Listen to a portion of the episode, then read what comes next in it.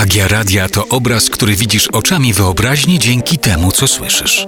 Jak powstaje, co składa się na całokształt programu, jakich trików używają prowadzący i co robią poza studiem.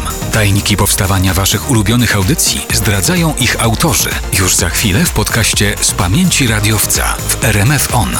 Do wspólnego odkrywania tajemnic radia zaprasza Samsung, producent kart SD z serii Blue Wave, lider rynku rozwiązań do przechowywania danych. Jestem radiowcem, odkąd sięgam pamięcią, dziennikarką, prezenterką, reporterką i zapraszam Was do naszej radiowej kuchni, która przypomina trochę czasem kociołek druida Panoramixa. Tak, tego z komiksów i filmów o Asterixie i Obelixie. Dzieje się tu magia o niewątpliwie potężnej mocy mocy oddziaływania, ale żeby tak się stało, potrzebne są sprawdzone, godne zaufania składniki i odpowiednia receptura. Rzeczą wielkiej wagi są też narzędzia potrzebne do produkowania tej magii i dzielenia się nią w eterze. Zaczynałam pracę wiele lat temu, to jest taka trochę opowieść z cyklu dawno temu na Dzikim Zachodzie. To były praktyki w dużej, szanowanej rozgłośni i pierwszego dnia, chyba po to, żeby nas zniechęcić do zawodu albo zahartować, skierowano nas, praktykantów, do montażowni. To był taki sporych rozmiarów pokój i stały tam stoły montażowe i wszędzie leżały taśmy szpulowe, nawet na podłodze, wiły się pod stopami. Dodam, że nikt ich już wtedy nie używał, ale to był chyba taki pokój tortur i radiowej inicjacji. Otóż e, siadało się przy takiej szafie, mocowało taśmy i odsłuchiwało nagranie. A gdy odnalazło się ten moment, który chciało się uciąć w dźwięku, na przykład yy, czy jakieś powtórzone słowo, czy niepotrzebny wątek, należało taśmę przeciąć ładnie z przodu, z tyłu, a potem skleić to taką specjalną, niebieską o ile dobrze pamiętam, taśmą, taką tasiemką klejącą. No i oczywiście na początku nie udawało mi się przyciąć tego tak jak należy, więc kleiłam i cięłam i dalej cięłam i kleiłam i znów źle i kolejna sklejka na tej sklejce i następna. Przypominało to trochę zajęcia plastyczne i wyklejanki w przedszkolu mojej córki, ale o dziwo bardzo mi się to spodobało i chyba dlatego dzisiaj się słyszymy. Ale gdy teraz myślę o tym, to naprawdę łapię się za głowę, mając świadomość, jaka rewolucja techniczna dokonała się na moich oczach i uszach. Bo wyobraźmy sobie, moje obecne archiwum radiowe tylko z ostatniej dekady, czyli tak zwane surówki, wywiady, zachowane audycje, czy taki specjalny, bezcenny, sekretny plik z piosenkami mojej córki, która bywała ze mną w radiu od małego i nagrywałyśmy w studiu wszystkie hity ze żłobka, przedszkola, ze szkoły, na czele ze słynnym Mam tę moc z krainy lodu w tysiącu wersji językowych. Otóż to wszystko o czym mówiłam, sprawdziłam przed naszym nagraniem, to jest 318 gigabajtów, 23 586 plików. Ten, który teraz dla Was nagrywam, będzie 23 387. No i do tego 1991 folderów. I teraz wyobraźmy sobie, że to wszystko mam na taśmie, takiej jak z tego sprzętu, o którym wam przed chwilą opowiadałam. Nawet nie umiem tego przeliczyć, ale wyobrażam sobie kilometry tej taśmy na szpule nawinięte i pokój, a może nawet dwa, żeby to wszystko przechowywać. W takiej sytuacji karty pamięci to jest po prostu błogosławieństwo i taki solidny safe e, na dźwięki. A z żadnym z tych dźwięków, wierzcie mi, nie chciałabym się rozstać. I dlatego, gdy wpadła mi w rękę karta pamięci Samsung, Powierzyłam jej bez wahania wszystkie moje nagrania, dekada nagrań, 23 586, a zaraz 7 plików i to wszystko zmieści się spokojnie i jeszcze miejsce zostanie.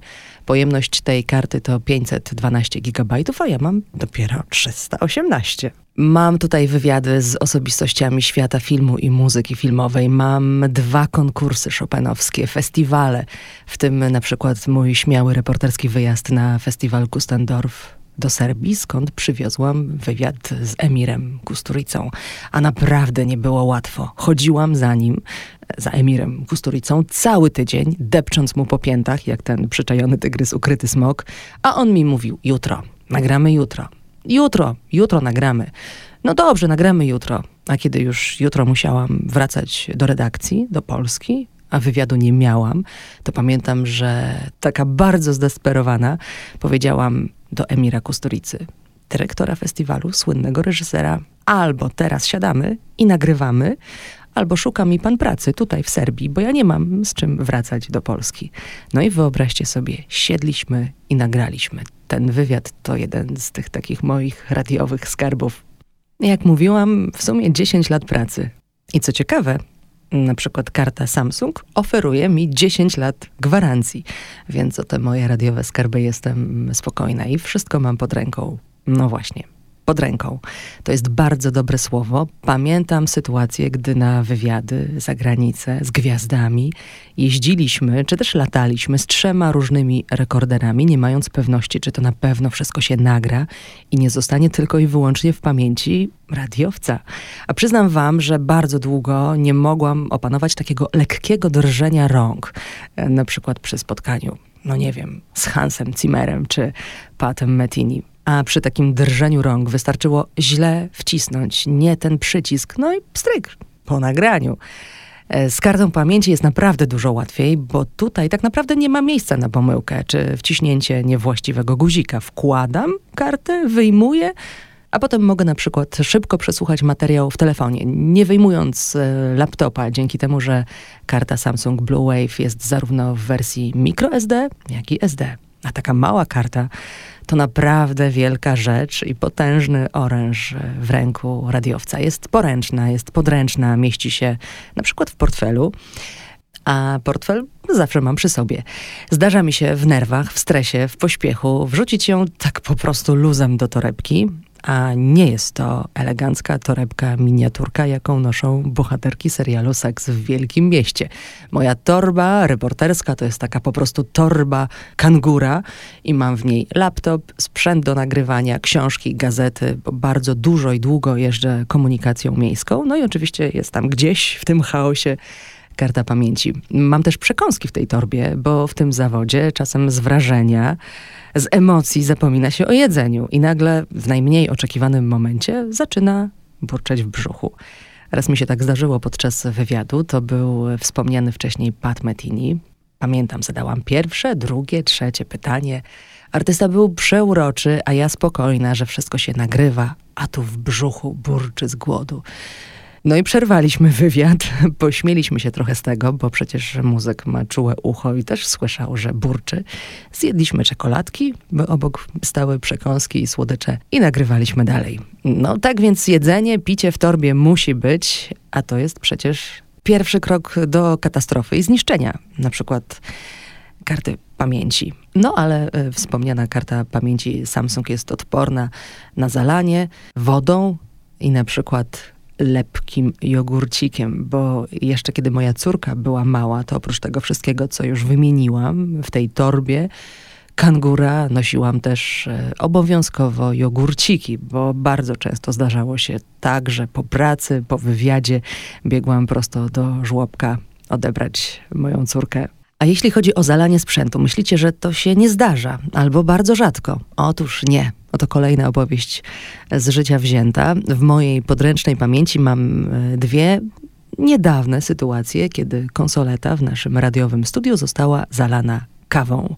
Raz zrobił to znamienity aktor, którego nazwiska nie wymienię, bo to tajemnica jego i tajemnica redakcji. W trakcie tego pamiętnego wywiadu pięknie mówił, energicznie gestykulował, no i kawa się rozlała. A drugi raz to było kilka miesięcy później. Kawę na ławę, a właściwie na konsoletę, wylał mój kolega z redakcji. A najgorsze jest to, że radiowe konsolety, w przeciwieństwie do takich kart pamięci, nie są wodo i kawoszczelne. I powiem wam w sekrecie, że o ile zalanie konsolety przez wybitnego aktora zostało potraktowane ze zrozumieniem, o tyle zalanie konsolety mojemu redakcyjnemu koledze niestety nie uszło na sucho. Tak więc praca radiowca, a szczególnie reportera, to praca wyjątkowo skrajnie niebezpiecznych okolicznościach. I podam wam przykład. Konkurs szopenowski. Kulturalne, piękne, szanowane na całym świecie, prestiżowe i eleganckie wydarzenie, ale taki reporter albo na przykład reporterka bywa, że wychodzi z niego posiniaczona i poturbowana. Pamiętam finał w 2010 roku, ogłoszenie wyników na schodach Filharmonii Narodowej i naprawdę dziki tłum fotoreporterów, reporterów, kamertyczkarzy, mikrofoniarzy i oczywiście ja w tym tłumie. Gdy przewodniczący jury wyczytywał nazwisko zwyciężczyni, mm, była nią wtedy Rosjanka Julianna Awdiejewa i nikt nie zaliczał jej do grona faworytów, to pamiętam, że na chwilę tak jakby wszystko zamarło w zdumieniu, a po sekundzie zaczął się prawdziwy Armagedon i dla takiej reporterki jak ja, samotnej, bez ekipy, niemalże Mission Impossible, bo najpierw zaczęliśmy szukać gorączkowo wzrokiem zwyciężczyni, a ona, wyobraźcie to sobie, chyba nie dowierzając, co się dzieje, w jakimś takim dziwnym przerażeniu nagle zaczęła uciekać i ten cały tłum medialny, w tym ja, rzucił się za nią w te pędy. W tak zwanym slow motion mogło to wyglądać nawet bardzo zabawnie i przypominać sceny z filmu Rydwany ognia obowiązkowo z muzyką Wangelisa, ale uwierzcie mi, nie było to zabawne. Pianistka była szybsza od nas, schowała się w pokoju, no i potem trwały y, negocjacje. Ale w końcu wyszła i udzieliła jednego wywiadu. Nam wszystkim. Ona jedna, a nas tłum dziennikarzy ze sprzętem. W przypadku telewizji naprawdę takim wielkogabarytowym. Lampy, mikrofony, tyczki. Ja akurat byłam dosyć blisko mm, pianistki. Udało mi się, ale z tyłu na mnie napierał taki tłum dziennikarzy z taką mocą, że robiłam naprawdę wszystko, żeby nie wylądować twarzą w twarz, e, dosłownie, z laureatką konkursu szopanowskiego. No i tak powstały te wspomniane wcześniej siniaki.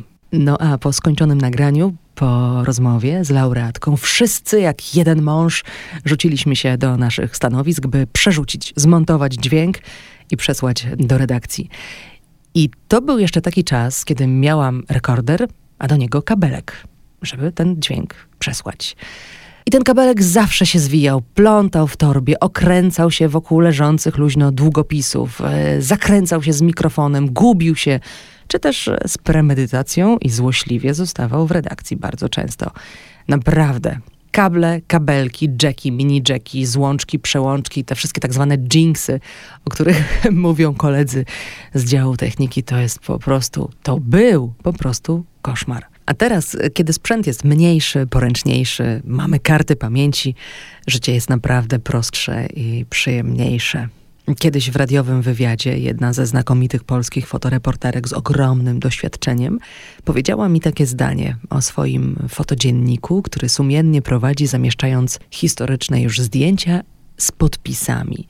Powiedziała, pamiętam, a ja wklejam, podpisuję i się nie przejmuję. Mam nadzieję, że nie pogniewa się, gdy pożyczę sobie to zdanie i dopasowując do radiowych okoliczności, tak spuentuję tę opowieść. A ja wkładam kartę, nagrywam, wyjmuję i się nie przejmuję.